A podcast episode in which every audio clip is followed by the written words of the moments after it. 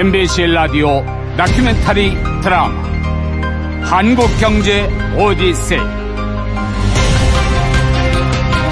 제 51화 IMF 구조조정의 서막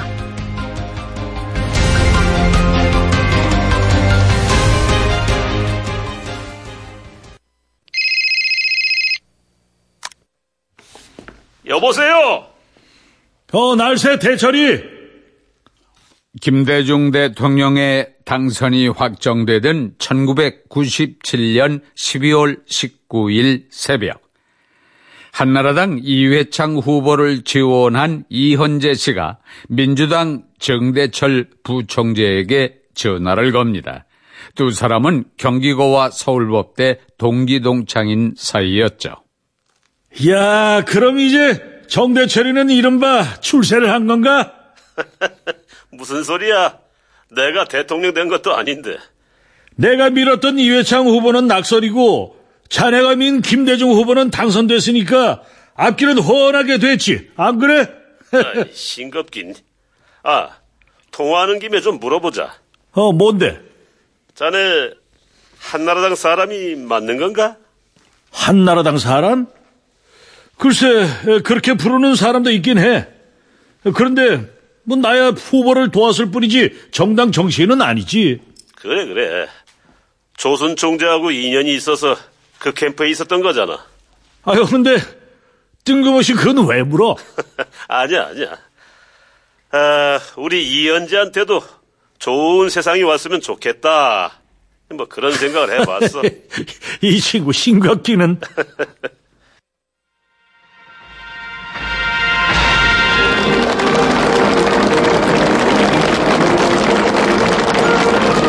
나는 헌법을 준수하고 국가를 보유하며 조국의 평화적 통일과 국민의 자유와 복리를 증진 및 민족 문화의 창달에 노력하여 대통령으로서의 직책을 성실히 수행할 것을 국민 앞에 엄숙히 선서합니다. 1998년 2월 25일 김대중 대통령이 취임하면서 국민의 정부 시대가 개막됩니다. IMF 체제를 물려받은 대통령. 그는 취임식장에서 앞으로 국민들이 겪어야 할 고통의 나날을 소개하면서 말을 잊지 못합니다. 올 한 해 동안 물가는 오르고 실업자는 늘어날 것입니다. 소득은 떨어지고 기업부터 사는 속출할 것입니다. 우리 모두는 지금 땀과 눈물과 고통을 요구받고 있습니다.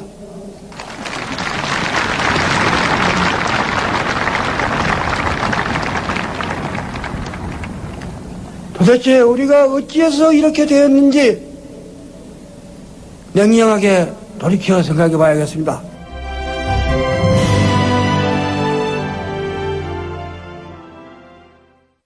이제부터 새 정부에게 주어진 과제는 IMF와의 협상에 따른 약속 이행, 즉 구조 조정입니다. 그리고 그 구조 조정의 키를 쥐인 사람은 바로 이 사람들이었죠. 1997년 12월 말 한 호텔 커피숍.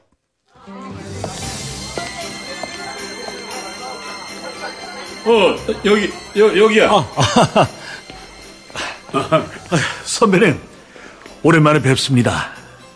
국민의 정부 출범 직전 DJ를 돕는 비상경제대책위원회가 만들어졌는데 그 수장이 김용환 자민련 부총재였다. 그는 1970년대 중반 재무부 장관을 지낸 엘리트 재무관료였다. 그가 만나자고 한 사람은 대선 과정에서 한나라당 이회창 후보의 경제특보를 지낸 이헌재였다. 매스컴을 통해서 막강한 비대위 소식은 잘 듣고 있습니다, 선배님. 막강하긴. 뭐 실상 이제부터 막중한 일을 해야지.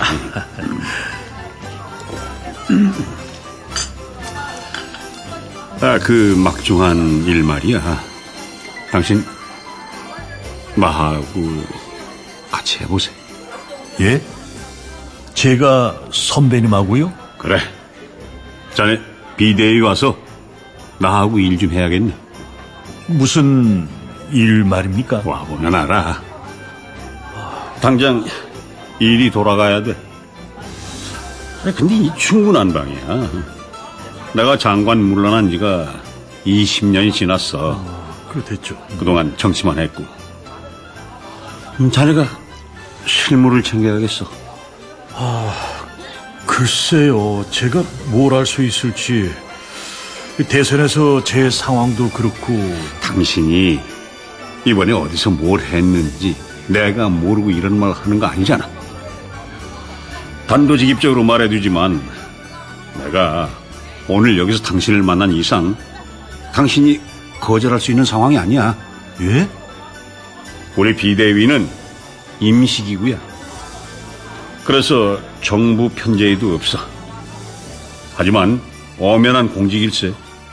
그것도 언제나 누구나 일할 수 있는 공직이 아니지.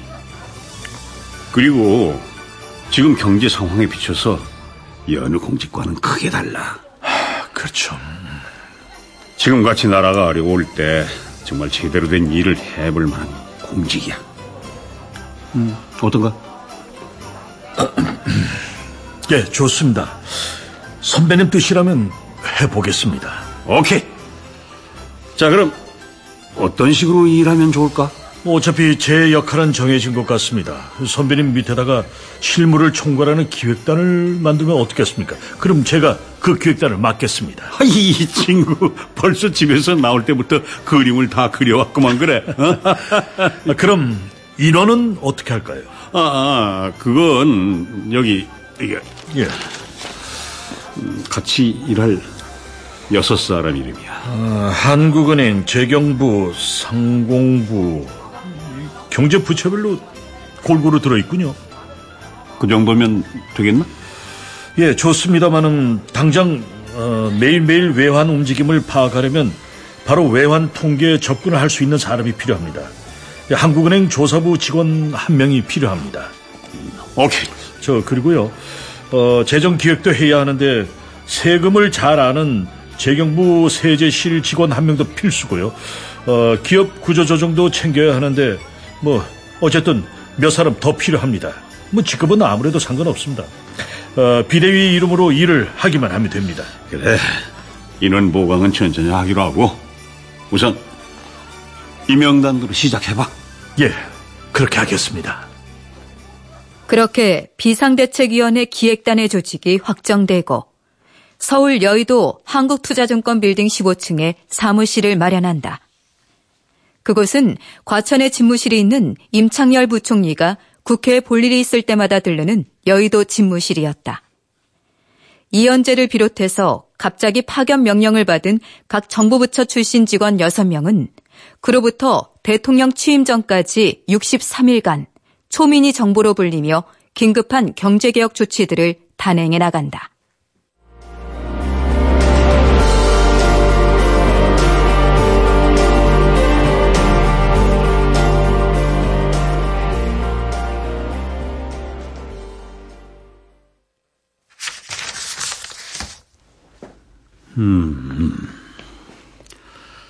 제돌 개혁 원칙이라.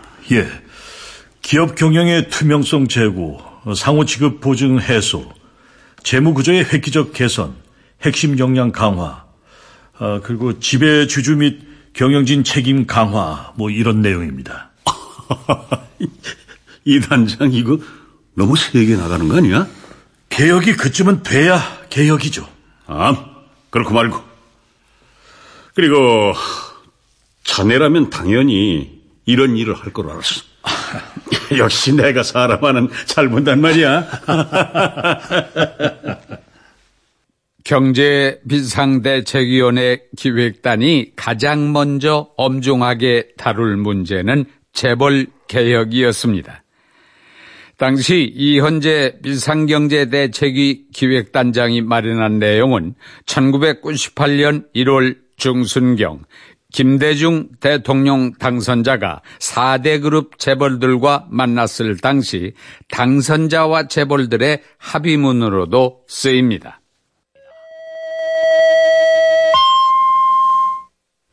여러분 안녕하십니까? MBC 뉴스데스크입니다. 노동계에 대한 정리 해고 요구가 설득력을 갖기 위해서는 정부와 기업의 뼈를 깎는 고통 분담이 선행돼야 한다는 지적이 많았습니다. 이런 가운데 오늘 김대중 대통령 당선자와 삼성, 현대, LG, SK그룹 회장이 자리를 함께해서 기업의 경영이 부실해지면 경영진이 퇴진한다는 것을 비롯해서 다섯 개 항에 합의했습니다. 김대중 당선자는 이 자리에서 기업 총수들은 개인 재산이라도 주식 투자를 통해서 내놓는 노력을 해야 한다고 촉구했습니다. 김대중 당선자의 오늘 재벌 회동에는 삼성과 현대, LG, SK 등 국내 4대 그룹의 총수들이 참석했습니다. 2시간 가까이 진행된 오늘 회동은 시종 긴장된 분위기 속에서 계속됐습니다. 참석자들은 모두 다섯 가지 사항에 합의했습니다. 그로부터 한 달 뒤 현대와 LG그룹이 구조조정 방안을 발표했지만 당초 기대에 부응하지 못했다는 평가를 받습니다. 특히 기업주의 사제 출연 문제에 대해 현대 측은 창업주를 비롯한 오너들의 재산은 이미 주식으로 모두 투자됐다는 반응을 보이죠. 새 정권이 제시하는 정도의 변화 계획이 없음을 시사한 것입니다. 당선자는 당연히 재벌들이 구조조정에 반발하고 있다고 판단하죠. 그런 상황에서 김대중 당선자와 김영환 경제비상대책위원장이 만납니다. 에, 자, 차 들어요. 예. 대통령 취임식 2주일 전쯤 DJ가 아태재단 사무실로 김용환 자민련 부총재를 불렀다. 조각이 거의 마무리되어 가는데 영 안 되는 자리가 있어요. 바로 재경부 장관인데 영 마땅한 사람이 없어요. 김 비대위원장이 하면 좀 어때요? 예? 아, 전뭐 특별한 이유가 없으면 같이 일해보면 어때요? 아, 말씀은 감사합니다만 전 좀 사정이 있어서요. 아, 뭔 사정인데요?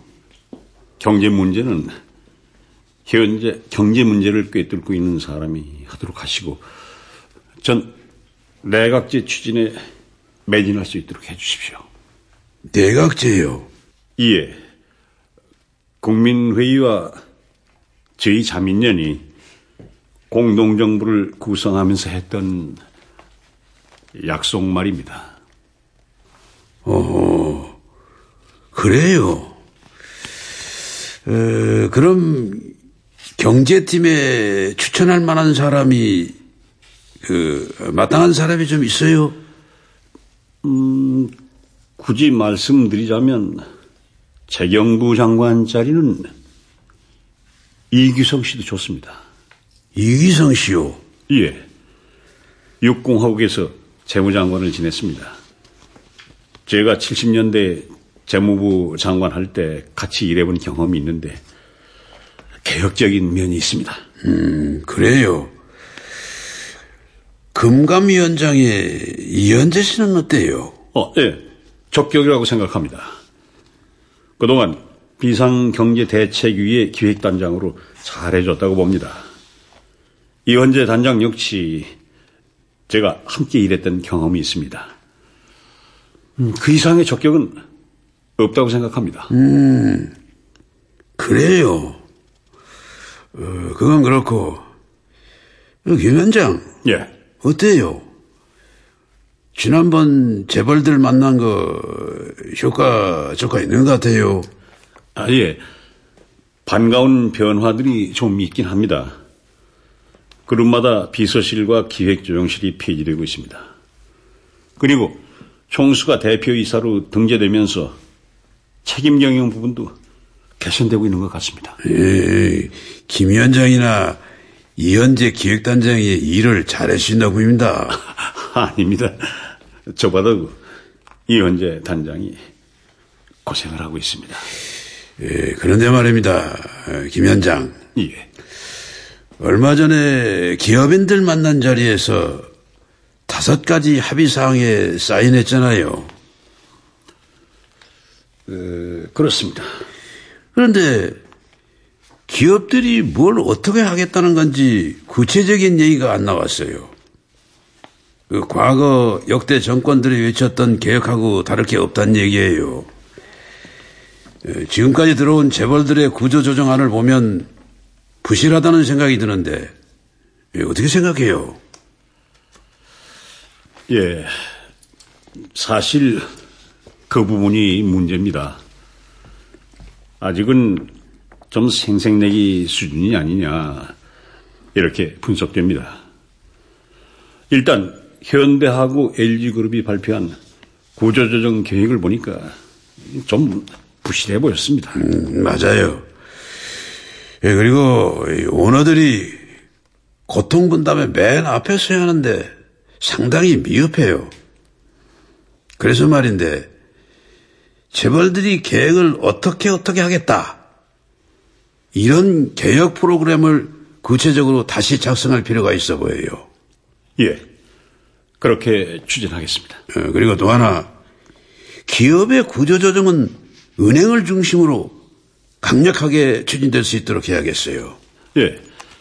은행이 기업의 문제점을 지적하고 대출을 해주지 않는 식으로 하면 자율적으로 구조조정이 가능합니다. 예, 예. 예, 내가 생각하고 있는 것이 바로 그거예요. 관이 개입하면 명령과 복종 관계가 이루어지니까 앞으로 기업 개혁은 은행을 통해서 자율적으로 추진되는 것이 좋겠다는 게 내 생각입니다. 예. 당시 김대중 대통령은 현대와 LG그룹이 발표한 구조조정안에 대해서 그 정도로는 안 된다는 반응을 보였다. 그러면서 기업의 구조조정은 이번만은 강도 높게 철저히 그리고 신속하게 이루어져야 한다고 말했다. 특히 은행을 통한 구조조정 추진은 그의 신념이었다. 금융기업법 통과로 총리실 산하의 금융감독위원회를 발족하고 위원장에 이현재를 앉힌 것도 그런 연장선이었다.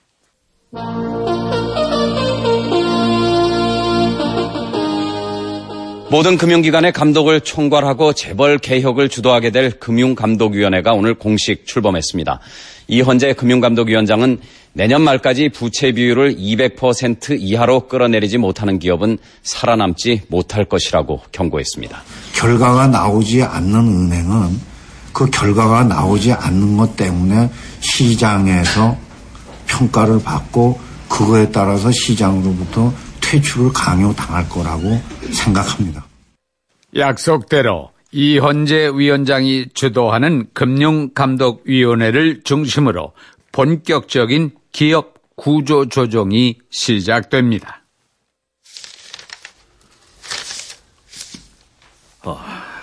대통령님, 은행들이 고른 퇴출 대상 기업들의 명단입니다. 어, 이게 최종적으로 실어진 거예요. 예, 그렇습니다. 좀 약한 것 같은데. 취임 직후 국민과의 대화에서 밝힌 대로 내가 대통령으로 있는 한 부실기업 개혁을 안 하고는 넘어갈 수 없죠. 겨우 21개의 기업 퇴출해가지고 개혁했다고 볼 수는 없잖아요. 예, 보완하겠습니다. 어, 시간이 걸리더라도 정리할 것은 정리하세요. 예.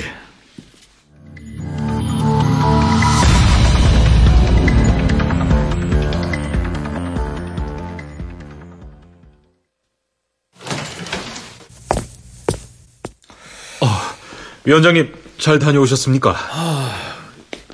대통령 확신이 너무 단단한 데 비해서 우리가 너무 물은 편이 아닌가 싶어.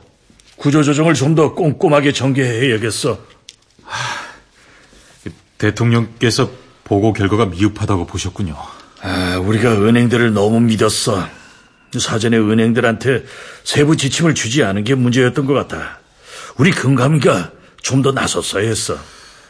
세세한 기준을 정해주지 않았던 건 각 은행이 나름대로의 판단에 따라 대출기업을 골라내라는 뜻 아니었습니까?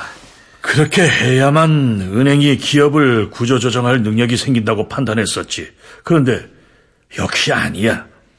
현재 은행들하고 기업들 관계가 어때? 기업들은 여러 은행에서 돈을 빌려 쓰고 있지 않습니까? 은행 하나가 특정 기업을 부도낸다고 하면 다른 은행들이 가만히 있진 않죠. 다른 은행들이 죄 들고 일어난다는 거지? 예, 위원장님. 아, 그래서 은행들의 부실 판정 기준도 비슷할 수밖에 없습니다. 아, 서 팀장. 예. 은행들한테 소문 좀 내줘. 어, 소문요?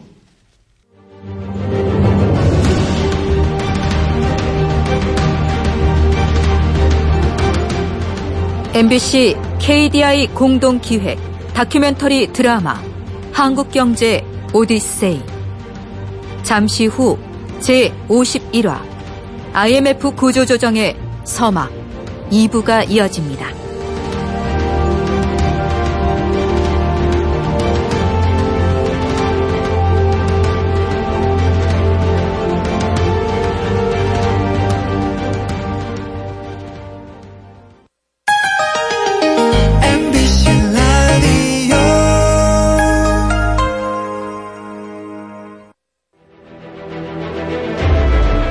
MBC 라디오 다큐멘터리 드라마 한국경제 오디세이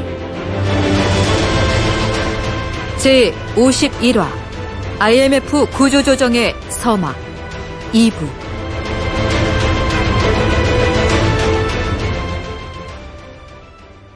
1998년 2월 중순경 재계에 소문 하나가 퍼집니다. 이현재 금융감독원장이 대통령에게 불려가 크게 꾸지람을 들었다는 내용이죠. 당시 현대그룹 정몽구 회장의 집무실입니다. 뭐? 아니, 대출 대상 기업을 더 찾아내야 한다고? 아니, 김 부부장, 그런 소린 어디서 흘러나온 거야? 어, 저도 들은 얘기인데 은행들에 연락해봤더니 금감위원장이 대통령한테 불려갔었답니다. 그런데 대통령한테 크게 꾸지람을 들은 모양입니다. 아, 그래서 결국 금감위원장이 은행으로 공문을 내려보낸 것 같은데 자 보시겠습니까? 바로 이겁니다. 어. 퇴출 대상 기업 수를 대폭 늘리고 그 안에 5대 그룹 계열사도 포함시키라는 거구만. 우리 현대도 해당되는 건가? 어, 아닙니다. 5대 그룹 전체가 해당됩니다. 근데 핵심 내용은 퇴출 계열사를 해당 기업이 직접 선택하라는 거잖아. 예, 회장님. 아, 그래서 외환은행 입장이 아주 곤란한 것 같습니다. 우리가 올린 퇴출 대상 기업이 몇 개였지? 세 개였습니다. 그런데 세 개로는 부족하다는 거지. 아니, 뭐 이런 놈은 세상에 다 있어. 아, 퇴출 기업이 많을수록 칭찬해주는 나라가 세상에 어디 있냐고. 자, 그런데 회장님. 이, 이 문제가 정부 뜻대로 잘 될지는 조금 더 지켜봐야 합니다. 그건 무슨 뜻이야? 은행들의 돈줄은 우리 기업들 아닙니까? 생명줄입니다. 그런데 음. 자신들의 돈줄인 거래 기업들을 과감히 정리하는 게 과연 쉽겠습니까? 음. 물론 이런 인식이 잘못됐다는 걸로 드러나기까지는 그리 오랜 시간이 걸리지 않았습니다. 그 즈음부터 2년 뒤엔 대규모 기업 퇴출이 줄줄이 이어지죠. 물론 그 퇴출 대상에서 은행도 예외는 아니었습니다. 마침내 1998년 5월 말경 은행의 기업 부실 판정이 시작되죠. 그렇다고 은행도 갑의 위치가 아니었습니다.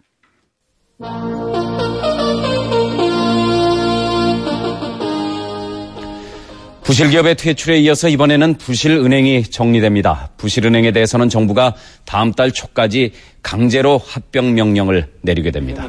금융감독위원회는 내일 경영평가위원회를 구성하고 자기자본 비율이 8%에 못 미쳤던 12개 은행에 대해 경영 정상화 계획을 평가합니다. 경평이가 하는 걸 존중해야 되는데 그 이건 아주 개인적인 소견으로 그 완전한 승인은 기대하기 어려운 것 같아요. 경영평가위원회로부터 승인을 받지 못할 경우 해당 은행은 빠르면 평가가 끝나는 이달 27일부터 정리 절차에 들어갑니다. 조건부 승인의 경우는 한 달 이내 경영진을 교체하거나 합병 계획 등이 들어있는 이행 계획서를 제출해 평가를 다시 받아야 합니다. 또 평화은행처럼 기업 대출이 많지 않은 시중은행이나 지방은행은 국제 업무를 포기할 경우 자기 자본 비율이 좀 낮더라도 이를 승인해 주기로 했습니다. 네, 금감위원장 이현자입니다.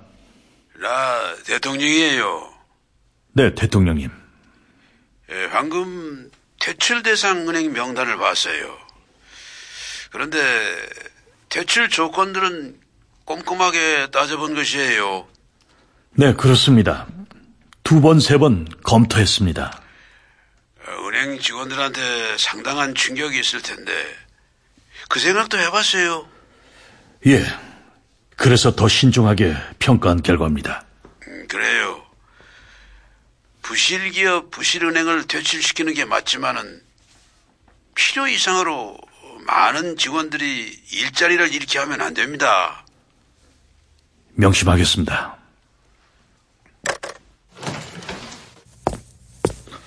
어, 위원장님. 청와대 전화 받으셨습니까? 아, 그래, 서 팀장. 방금. 부실은행 퇴출 문제를 대통령께서 상당히 종합적으로 보고 계셔. 어, 무슨 말씀이십니까? 제대로 검증을 거친 퇴출 대상 은행들인지, 은행이 퇴출돼서 직원들한테 어떤 문제가 생기는지, 그런 걱정을 하시는구만. 아무래도 선거 과정에서 노동계의 지지를 많이 받았으니까 더 신경 쓰이실 겁니다.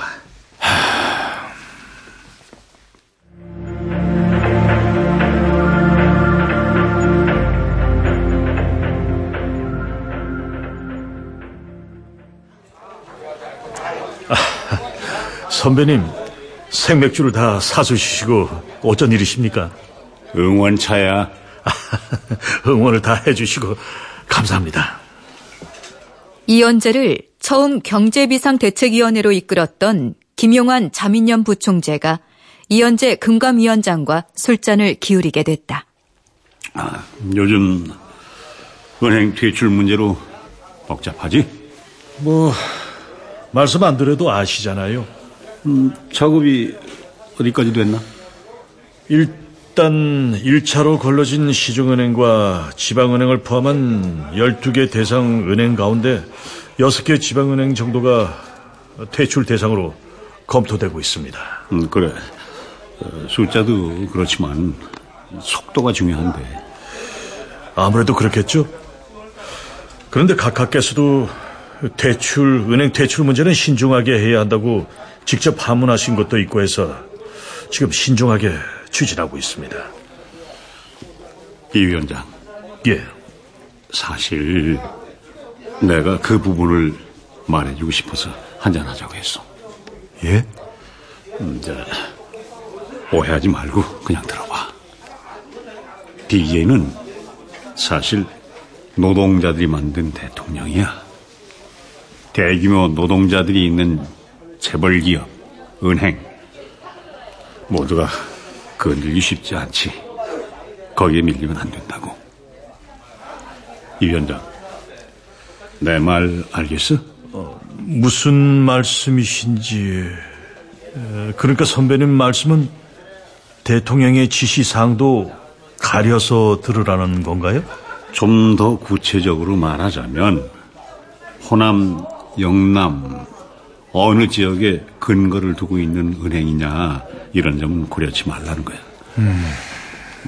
무슨 뜻인지 알지? 알겠습니다.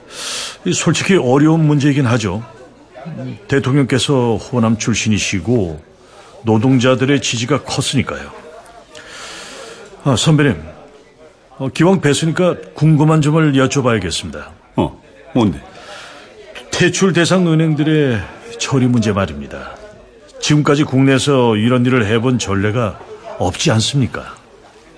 음, 좀 괜찮은 은행이 부실은행을 흡수하도록 해야지.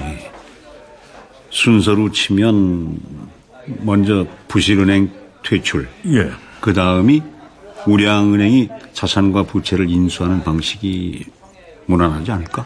아, 그렇군요. 실은 저도 그 정도 선에서 생각은 하고 있었는데 선배님 조언을 한번 듣고 싶었습니다. 음, 문제는 속도를 좀 내야 할 텐데. 7월 초쯤에는 1차가 마무리되고 어, 한 달쯤 있다가 2차 정리를 할 겁니다. 작업은 어디서 하고? 지금 찾고 있는 모양인데 일단 한국은행 인천연수원이 유력합니다. 우리나라가 처음 가보는 길. 이런저런 걱정이 있었지만 어찌되었든 은행 구조조정은 막힘없이 추진됐다. 자기 자본 비율 8% 미만 은행이 퇴출 대상이었고 10여 개 은행이 꼽히고 있었다. 마침내 1998년 6월 30일 우선 5개 은행의 퇴출이 발표됐다.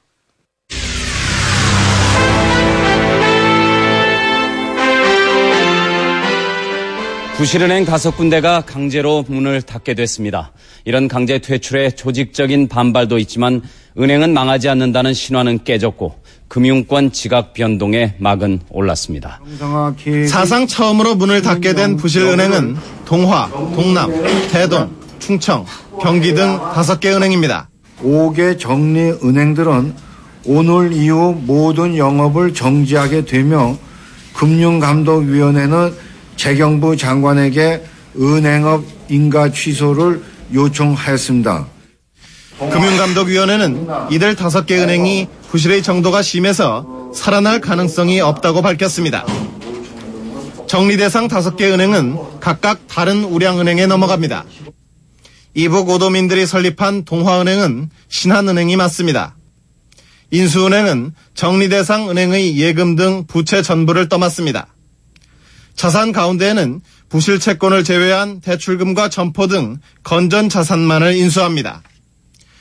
그렇게 정리 대상 다섯 개 은행은 은행도 망할 수 있다는 불명예를 국내 처음으로 안게 된 사상 초유의 기록을 남기게 되죠.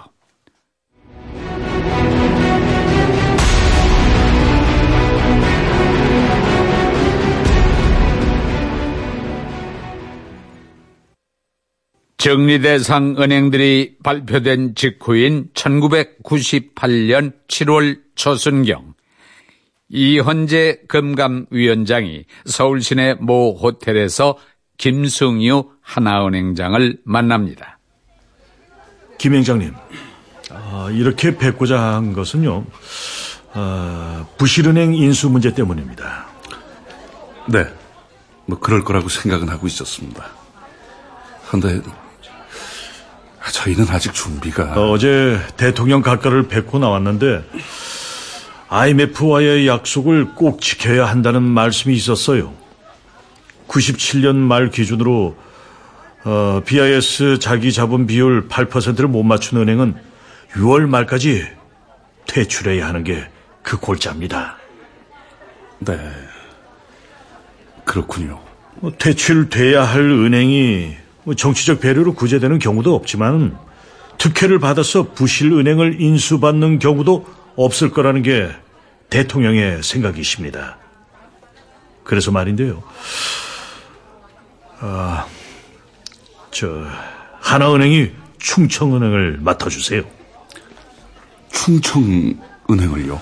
대동은행은 국민은행에 맡기로 했고 동남은행은 주택은행에 맡기로 했습니다. 그 충청은행은 일단 자민련의 텃밭이 아닙니까? 그래서 그 아, 그런 문제 신경 쓸 줄은 알았어요. 대통령께서도 말씀이 있었지만 정부만 믿고 결정을 해줘요. 그래도 되는지 모르겠나요. 저희 은행들도 늘상 정치권의 눈치를 봐오다 보니 이런 상황에서도 신경이 쓰이는 건 사실입니다. 아, 무슨 말을 해도 난 한마디밖에 할 수 없어요. 날 믿고 따라주시오, 김행장. 네, 알겠습니다. 이렇게 해서 우선 다섯 개 은행 퇴출은 일단락됩니다.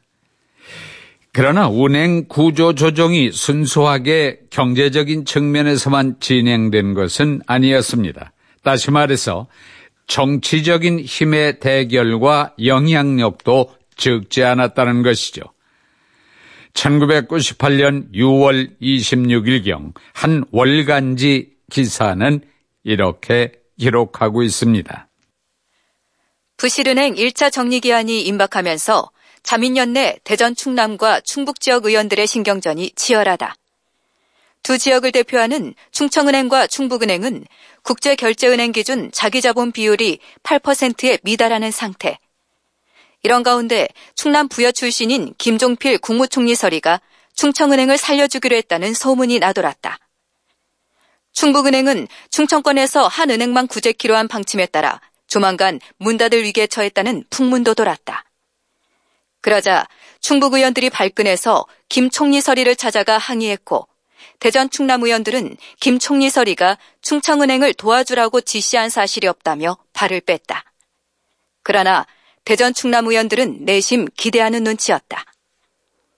총리 서리는 물론 이현재 금감위원장도 충청도 사람인 김용환 부총재 쪽 사람이라는 걸 근거로 충청은행의 구제를 낙관했다. 이러한 정치 바람은 조응은행 문제에서도 드러납니다. 1998년 11월 27일 금감위에서 전체 회의가 열리는데요. 이 자리에서 조응은행에 대한 경영 개선 조치 요구가 논의됩니다. 10월 말까지는 조응은행 합병 문제를 마무리 지으려고 했지만 아직도 진척이 없었던 것이죠. 그래서 금감원으로선 징계 조치가 필요하다고 여긴 것이었습니다. 그러나 뭐야? 경영 개선 요구를 했는데 그래서 어떻게 됐어?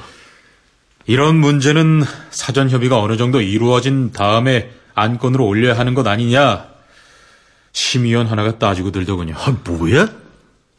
그래서 통과를 못 시켰다는 게 말이 되냐고. 믿는 게 있어서 그런 건 아니고? 믿는 거요? 위상복 행장과 특수 관계이긴 합니다. 행장하고 고등학교 선후배 관계랍니다. 고등학교 선후배? 아, 지금 나라 경제가 넘어가네 어쩌네 하고 있고 은행 하나가 흔적도 없이 사라지게 된 마당에 무슨 놈의 고등학교 선후배야? 원한 대로 정리해.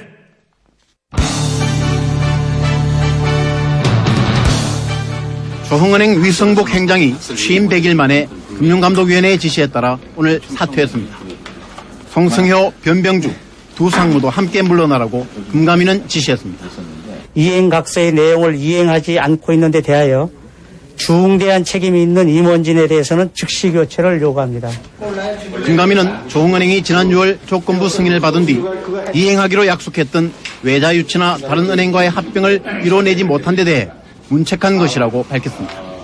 위성복 행장은 어제 다음 달 10일까지만 시간을 달라고 요청했지만 금감위는 더 이상 시간을 끌 수 없다며 이 요청을 거절했습니다. 당시 조은행 위성복 행장은 금융계의 실세였습니다. 특히 전남 장흥이 고향인 그에겐 지역구 김옥두 국민회의 의원이 있었고 여야를 막론하고 실세들과 다양한 관계에 있었죠. 그러나 제 아무리 위성복이라 해도 10월 말까지 합병을 못하면 물러나겠다는 각서를 이미 써냈던 터라 금감위가 원칙대로 문책을 하더라도 할 말이 없는 처지였던 것입니다.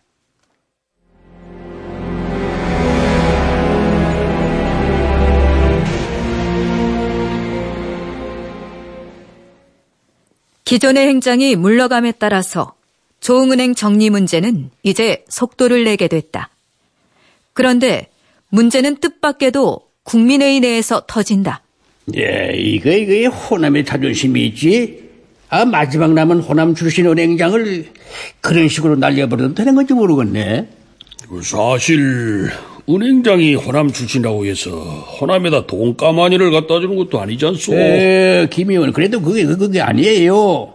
아, 예를 들어서 전국의 은행장을 부산 출신이 다 차지했다고 봅시다. 예? 아, 그럼, 아, 그것도 아무 상관없는 일이라는 거죠? 내 얘기는 모든 걸 정치적으로만 볼 필요는 없다는 것이지요. 아, 저도 정치적으로 안 보려고 했어요. 근데 보이는 건 어떡합니까? 예? 나저 이런 말까지 안 하려고 싶었는데, 이 정권 호남 정권입니다. 대통령이 호남 출신이고, 호남 사람들이 100% 가까이 찍어서 정권을 잡았어요. 근데 이게 뭡니까? 아, 어떻게 호남 출신 은행장이 하나도 없을 수가 있죠? 아, 이거야말로 역차별 아닌가요? 그렇게 볼 수도 있겠다 싶긴 합니다만은 솔직히 말해서 역차별로 보고 싶진 않아요. 조은행장 날아간 게 꼭 지역 때문은 아니지 않습니까?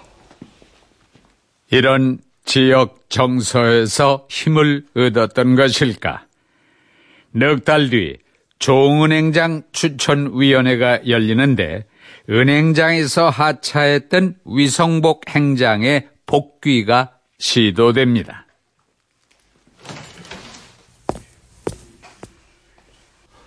위원장님 다녀왔습니다. 아, 그래. 종은행 행정 추천회의가 있었지. 어떻게 됐어? 제가 볼 땐 역공이 시작된 것 같습니다. 무슨 역공? 구조 조정에 대한 역공이죠. 그리고 내부가 아닌 외부 인사가 행장이 되기를 바라는 위원장님에 대한 역공일 수도 있고요. 위원장님, 위성복 씨가 단독 후보로 추천됐습니다. 뭐, 뭐야?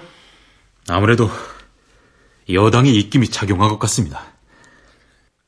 결국 사표를 낸 지 4개월여 만에 합병 조흥은행장으로 위성복 행장은 권토 중례합니다. 조흥은행은 그 뒤로도 여러 차례 어려운 시기를 견디다가 2003년 6월 신한은행에 합병됩니다. 이로써 백년은행으로 자부심이 충만하던 조흥은행은 역사 속으로 사라지게 되죠.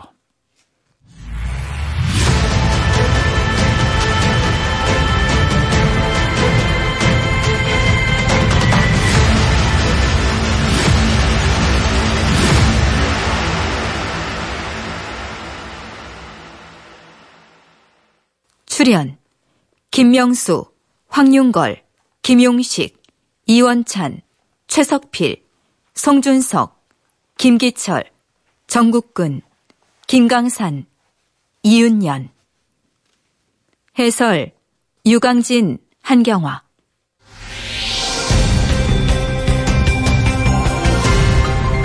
MBC KDI 공동 기획 다큐멘터리 드라마 한국 경제 오디세이. 제 51화 IMF 구조조정의 서막.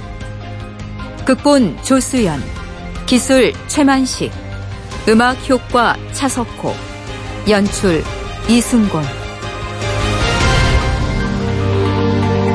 다음 주는 제 52화 부실기업 워크아웃 그리고 정리해고가 방송됩니다.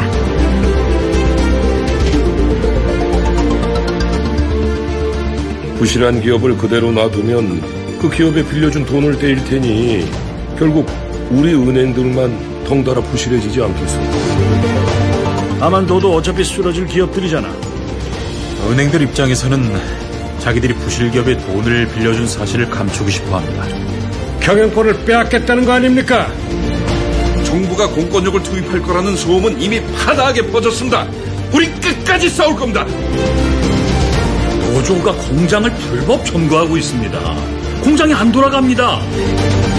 단 한 명도 해고할 수 없습니다. 이런 상황에서 정리해고를 하지 말라니요.